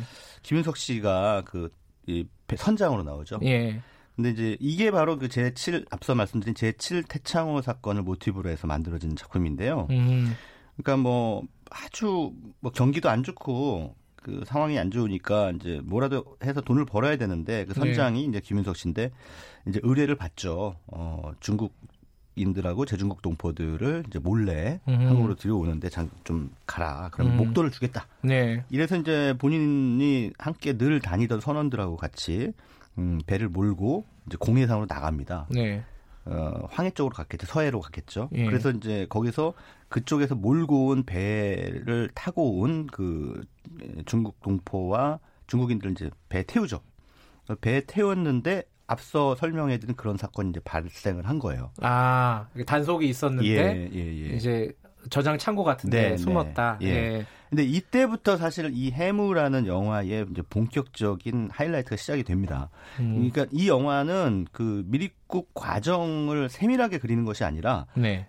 이 예상치 못한 사고가 발생해서 어 많은 사람들이 희생을 당한 이 사태에 대해서 어떻게 대응하느냐. 그 이 배 위에 탄 우리 한국 사람들의 대응 방식에다가 초점을 맞추고 있어요. 아 선원들. 예, 선원들. 예. 그 한마디로 표현하면은 광기. 어. 예. 그러니까 뭐 어, 여기서는 뭐 인간의 생명에 대한 존중이라든가 무슨 윤리적인 판단이라든가 이런 게 전혀 없어요. 예. 그냥 무조건 자기들은 여기서 이제 살아남아야 되고 또 죄 혐의에서 벗어나야 되고 하니까는 온갖 그 광기의 그 뭐- 뭐라고 해야 되나요? 뭐 카니발 같은 그런 음. 느낌이죠. 그래서 사실은 이건 영화기 때문에 더더욱 그 이들의 반응과 행동을 좀 극단적으로 보여줍니다. 네. 특히나 그 김윤석 씨가 맡은 그 선장이 아주 굉장히 차가운 광기를 여기서 이제 선보이거든요. 그래서 사실은 이 해무라는 영화는 그래서 어, 제7 태창호 사건을 모티브로 해서 만들어지긴 했습니다만 한국 사회의 그 리더십에 대한 논평인 거예요. 아, 그러니까 이주 노동자가 소재긴 했지만은 예, 예. 그거를 정면으로 다룬다기보다는 예. 아 한국 사회 리더십에 예, 대한 한국 논평. 사회의 리더십이 지금 아하. 완전히 어, 광기에 휩싸여 있다. 음. 라고 하는 논평을 이제 이 작품을 통해서 하고 있는 거죠. 그럼, 근데 뭐 영화적인 어, 재미랄까요? 그, 네. 그 흥미랄까 이런 것은 이제 이 영화가 개봉했을 당시에 이게 여름 시장에 개봉했는데 어, 관객들의 그 니즈하고는 조금 맞지 않는 부분이 있어서 흥행에는 실패했습니다만 제가 보기에는 영화 자체의 만듦새나 주제 의식은 아주 훌륭했던 작품이라 이렇게 생각합니다. 좀 진지한 영화군요. 그죠? 굉장히 진지한 영화죠. 그리고 음. 영화를 보고 나오면 일단 기분이 안 좋아요. 음. 이게 해무가 그 바다 안개를 얘기하는 예, 거죠. 그렇습니다. 그런 느낌이겠죠. 예, 네. 그뭐 아름다운 얘기가 아니잖아요. 네. 그러니까 우리들의 추한 모습, 우리들의 추한 자화상을 담아내고 있는 작품이기 때문에 네. 이 영화를 보면서 이렇게 기분이 썩 좋아지지는 않는 그런 작품이긴 합니다만 아무튼 유의미한 그런 네. 문제 제기를 한 영화가 아닌가 싶습니다. 가끔은 진지한 영화가 보고 싶을 때도 있어요. 예, 그렇습니다. 이- 이거 말고 또 있나요? 한국 영화 중에 이주 노동자를 예, 게? 심심찮게 많이 만들어지고 있어요. 음. 최근에는 조금 뜸하긴 했습니다만 그 2010년 전으로 해서 이주 노동자 영화들이 어, 자주 만들어졌는데 대표적인 영화가 반가 반가라는 영화, 육상효 아, 감독의 그건 코미디 영화. 예, 네. 이건 코미디로 풀었어요. 예. 이주 노동자 문제를 제 별명이 한때 반가 반가요. 왜 반가 반가셨습니까? 비슷하게 생겼다고. 아, 이게 이제 김인권 씨 주연의 영화인데요. 네. 김인권 씨가 사실은 아, 한국 사람인데 네. 워낙 취업이 안 되니까 취업을 하려고 아, 이주 노동자 행세를 합니다. 그래서 이제 좀 풍자 코미디인 거죠. 예, 예. 그러니까 출신 국가를 이제 뭐 흔히들 많이들 오는 뭐 필리핀이라든가 다른 네. 동남아시아 국가들로 하면 이제 걸리잖아요. 잘못하면 네. 그러니까 아무 데에서도 어디서도 오지 않는 나라 부탄. 아. 네, 부탄 출신의 이주 노동자로 이제 본인을 속여요. 그래서 네. 이제 어느 공장에 취직을 하는데 이제 거기서 우연찮게 아, 다른 이주 노동자들하고 좀 인간적인 교류를 하게 되고 이들이 상당히 부당한 대우를 받고 있다는 것을 알게 되죠. 음. 그래서 결국은 본인이 이제 한국 사람인데도 불구하고 이 공장에서 이주 노동자의 처지에 감정이입하고 이들과 연대해서 같이 싸워나가는 음. 과정. 이것을 보여주고 있는 작품입니다. 코미디의 틀로 좀 가벼운 터치이긴 합니다만 굉장히 묵직한 그 이주 노동자들이 우리나라에 많이 들어와 있는 그 다문화 사회에 대한 그런 주제 의식을 잘 실어 나르고 있는 작품이고 또 한편의 영화도 코미디인데 뭐죠? 그 유준상 씨 주연의 로니를 찾아서 아. 이 영화의 이제 주인공이 이 유준상 씨가 이제 태권도 사범이에요. 예. 근데 팔이 날려요. 아, 예. 그 단원들이 없어요. 아, 단원이 없다. 예, 예. 예. 그러니까는 어떻게 이거를 좀 단원들을 끌까 하다가 이제 동네 사람들의 이목을 끌기 위해서 태권도 이제 시범 대회를 엽니다. 동네 사람들 대상으로 해서 내가 예. 얼마나 실력이 좋은 사람인지 보여줄게. 그래서 하는데 그 시범 대회 하필 그 동네에서 일하고 있는 그 방글라데시 출신의 로니라고 하는 이주 노동자가 놀러 와요. 예. 근데 보니까는 로니가 가만히 보니까 좀 이상하거든요. 그래서 허당, 아, 나하고- 허당 같이 예, 예, 보이니까. 나하고 예. 어, 한판 대련할 사람 좀 어, 나와봐라. 예. 했는데 로니가 나가요. 로니가 나가는데 한 방에 한 방에 나가 떨어져 유준상 씨가. 유준상 씨가 코미디 연기 되게 잘하잖아요. 네. 예. 그 얼마나 지금 체면을 구기는 상황이 됐, 됐습니까? 네. 그래서 나중에 이게 내가 복수를 해야겠다. 이게 체면을 다시 회복해야겠다 해서 재대련을 하려고 하는데 로니가 사라져 버렸어요. 어디론가 없어져 버린 거죠. 아 그래서 로니를 찾아서. 예. 음. 어, 소수 수소문을 했더니 귀국했대요.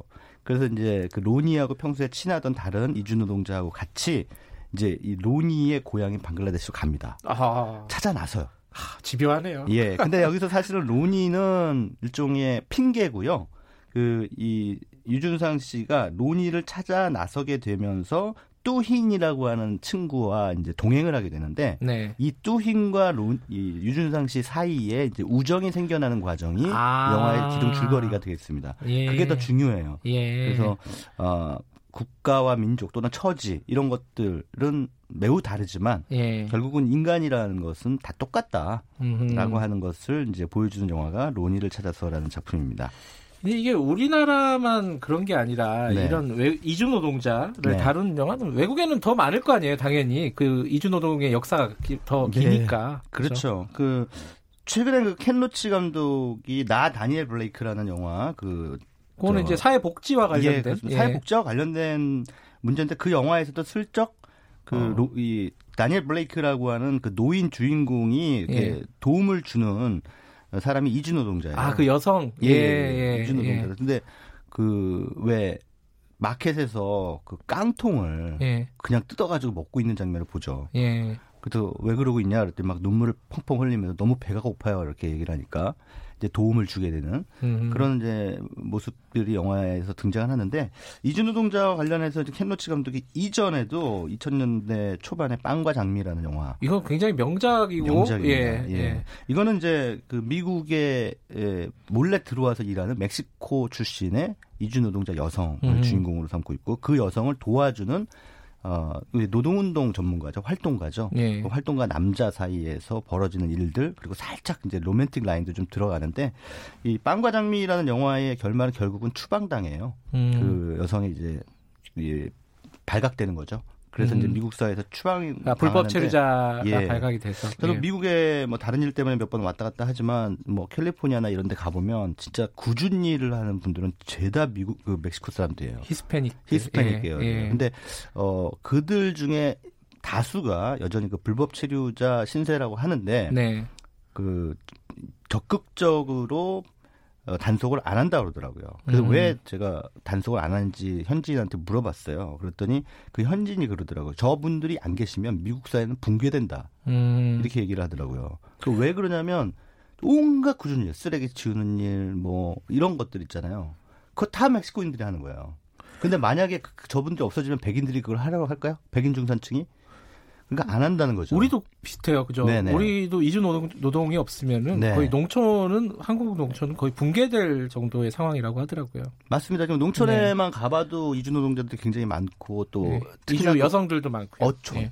어촌도 많고. 예. 예. 그런데 참 신기한 게 우리나라 사람들한테 제가 예전에 이거와 관련해 다큐멘터리를 제작하느라고 인터뷰를 좀 해봤는데 예. 많은 분들한테 이주 노동자들이 만약에 한국에 정착해서 산다면 어떻게 생각하세요?라고 질문을 했더니 싫대요 대부분이. 그래서 왜 그래요? 그랬더니 우리 일자리를 빼앗잖아요.라고 대답을 하시더라고요. 아하. 근데 그 우리의 일자리라고 하는 게 결국 본인들이 하기 싫어하는 일들이거든요. 음흠. 근데 그걸 하는데도 싫다는 거예요. 그리고 이제 제도적으로 우리나라에 들어와 있는 그 이주 노동자들은 4년 10개월 이상은 일할 수 없게 돼 있습니다. 네. 그리고 직장 이전의 자유도 없어요. 음. 어, 다른 자기의 의지에 따라서 다른 직장으로 옮길 수도 없고 또 4년 10개월 뒤면 무조건 나가야 돼요.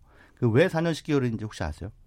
몰라요. 5년 이상이 되면 영주권을 줘야 되거든요. 아, 그래서 10개월. 예, 4년 10개월 딱 끊어가지고 영주권 아, 못 주게 나가버리는 비정규직 2년 안 채우는 거랑 비슷한. 거네요. 예, 이제 그런 대우를 받고 있는데 여전히 그 이주 노동자의 처우에 대해서 한국 사회는 좀 무관심한 부분이 예. 있다라고 하는 생각이 듭니다. 아, 영화를 좀 보시면서 우리가 바라보는 이주 노동자를 바라보는 시각이 어떤지 한 번쯤 점검해보는 그런 시간을 가져보시는 것도 좋을 것 같네요. 오늘 말씀 감사합니다. 예, 고맙습니다. 최광희 영화평론가였습니다.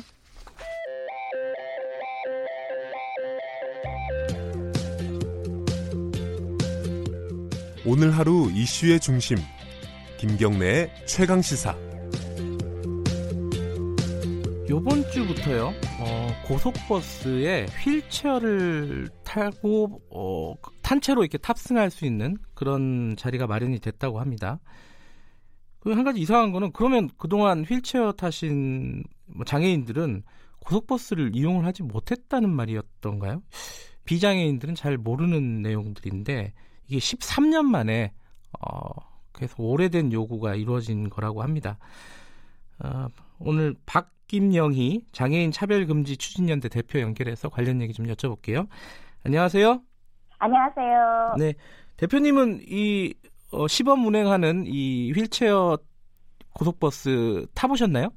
네, 타봤습니다. 어떻습니까? 그 소감이 어떠셨어요? 굉장히 오랫동안 요구하셨던 일이라던데. 네, 어, 이 버스를 타면서 여러 가지 감정이 많이 교차됐는데요. 네. 아, 드디어 이런 버스를 탈 수가 있구나. 이런 음. 생각이 들었고요. 네. 아주 감회도 새로웠고, 또, 아, 이렇게, 이렇게 요구하고, 이렇게 하면 이루어지는구나라는 음, 성취감도 있었고요. 예. 또, 그리고 한편으로는 걱정도 많고, 그렇습니다. 아, 걱정이라면 어떤 걱정을 말씀하시는 거죠? 예, 이제 이렇게 시- 시작은 했는데, 네. 어, 이렇게 시범 운행을 이번에 하게 된 건데요. 네. 어, 이런 시범 운행을 통해서 이것이 일단은 예산이 안 되면 안 된다고 할 수 있겠고요. 예. 또 여러 가지 뭐 이유 때문에 또 이것이 멈춰질까봐 네. 그런 것에 대한 걱정이 많이 있었습니다. 음, 네. 그 얘기는 조금 이따 여쭤보고요. 네. 이, 이게 우리가 이제 시내 다니는 시내 버스들은 저상 버스라고 이게 휠체어가 탈 수 있는 버스가 있지 않습니까? 네, 있습니다. 그 고속버스는 지금까지 그런 게 하나도 없었던 거예요? 예, 없었습니다. 음흠. 어, 지금까지는 그 휠체어 사용하는 장애인은 네. 그 고속버스를 탈 수가 없었어요. 나- 탈 수가 있다고 하더라도 그 휠체어를 빈칸에 싣고 아하. 몸은 따로 이 버스를 타야 되는 예. 그런 상황이 있었죠. 그래서 휴게소에 가면은 그 빈칸에 들어있는 휠체어를 빼고 그리고 업히거나 들려서 휴게소 가서 화장실에도 갔다 오고 아. 그런 상황이었기 때문에 네. 아예 그 휴게소에서 내려서 화장실을 간다거나 이런 걸 할 수가 없었습니다. 아니 근데 이게 화장실도 가야 되고 그렇잖아요. 이게. 그렇죠. 네. 어, 그러니까 누군가의 도움이 없이는 어, 고속버스 같은 건 절대 탈 수가 없는 상황이었군요, 지금까지는. 그렇습니다. 그래서 예. 저희가 끊임없이 요구했던 게 우리도 좀 고속버스 좀 타자. 음. 네, 이런 요구였죠. 네. 그러면 지금까지는 예를 들어 이제 지방으로 다른 지방으로 다른 지역으로 여행을 갈 때는 버스나 이런 대중교통을 이용할 수가 없었던 거네요.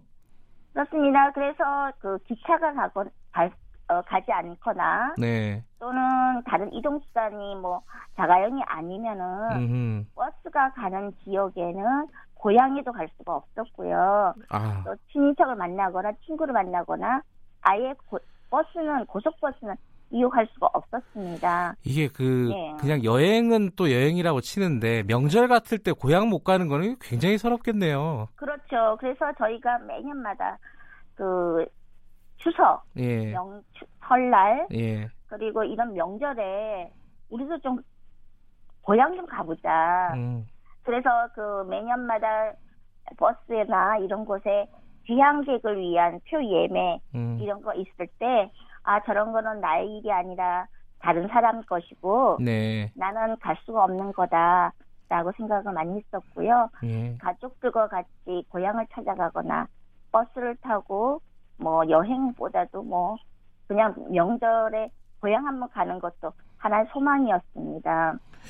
지, 그 13년 동안 이 요구를 하셨다는데 장애인분들이 네. 지금까지 안 된 이유는 뭐 돈 때문이라고 봐야 되나요? 예산이나 뭐 이런 부분?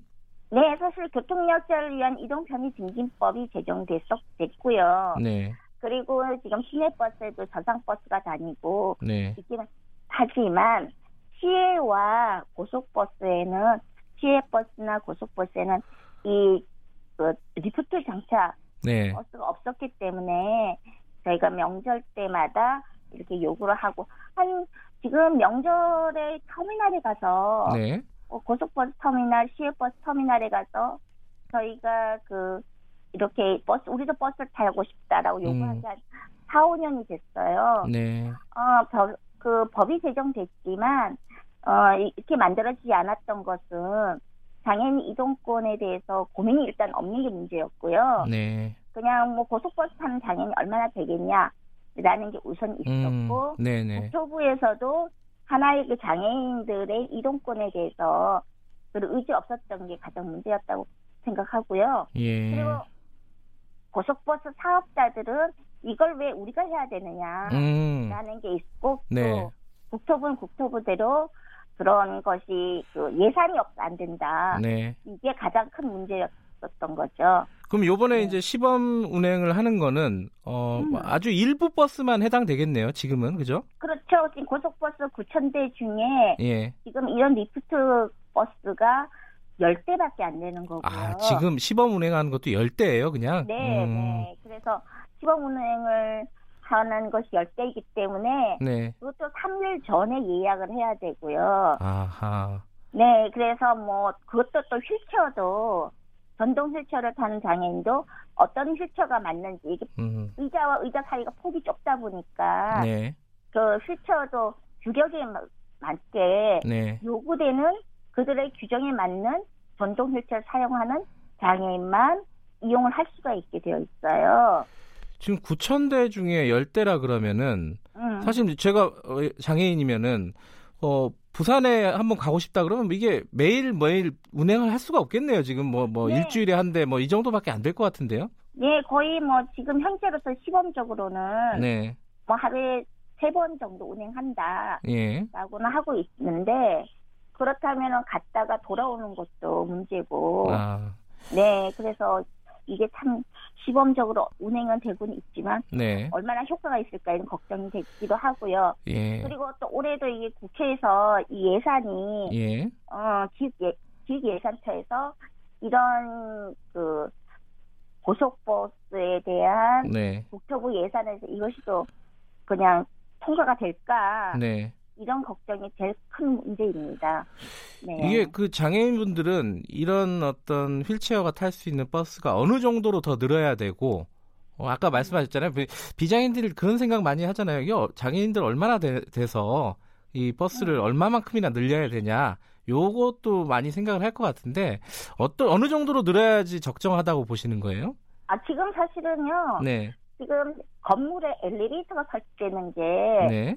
그리고 우리가 지하철에 엘리베이터가 설치되는 것이 네. 이것을 처음에는 장애인을만을 위한 예산이라고 많이 그랬어요. 아, 그래요. 네, 아. 그런데 사실은 건물에 엘리베이터가 만들어지면 누가 많이 이용을 합니까?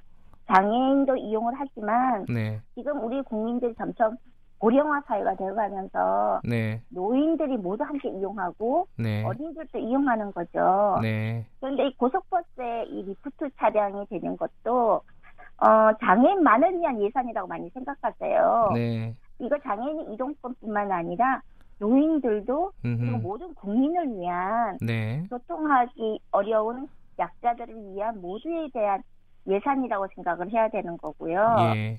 그래 휠체어 장애인이 몇 명이냐가 문제가 아니라 네. 휠체어를 사용하는 사람이 몇 명이냐 음. 이런 생각으로 보면서 네. 이것에 대한 앞으로 필요한 정책이라고 예. 봐야 된다고 생각을 합니다.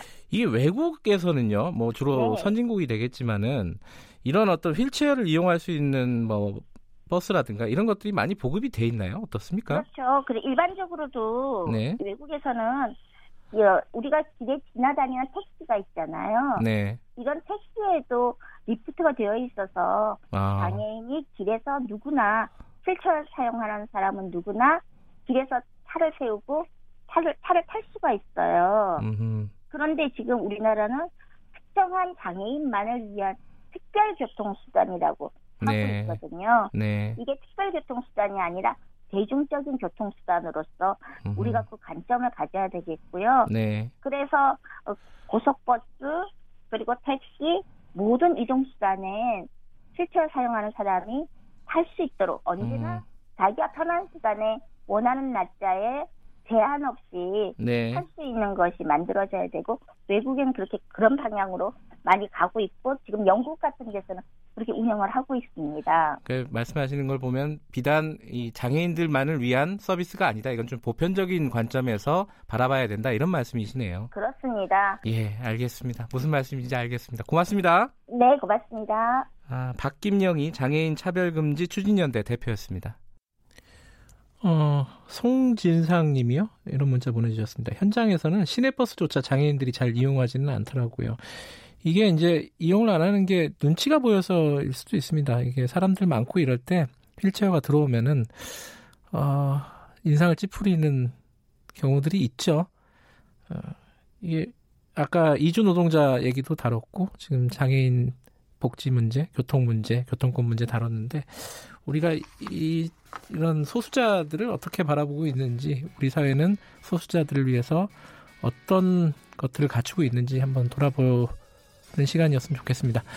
아, 김경래 측에서 오늘은 여기까지 하고요. 저는 뉴스타파 기자 김경래였고요. 내일 아침 7시 25분 다시 돌아오겠습니다.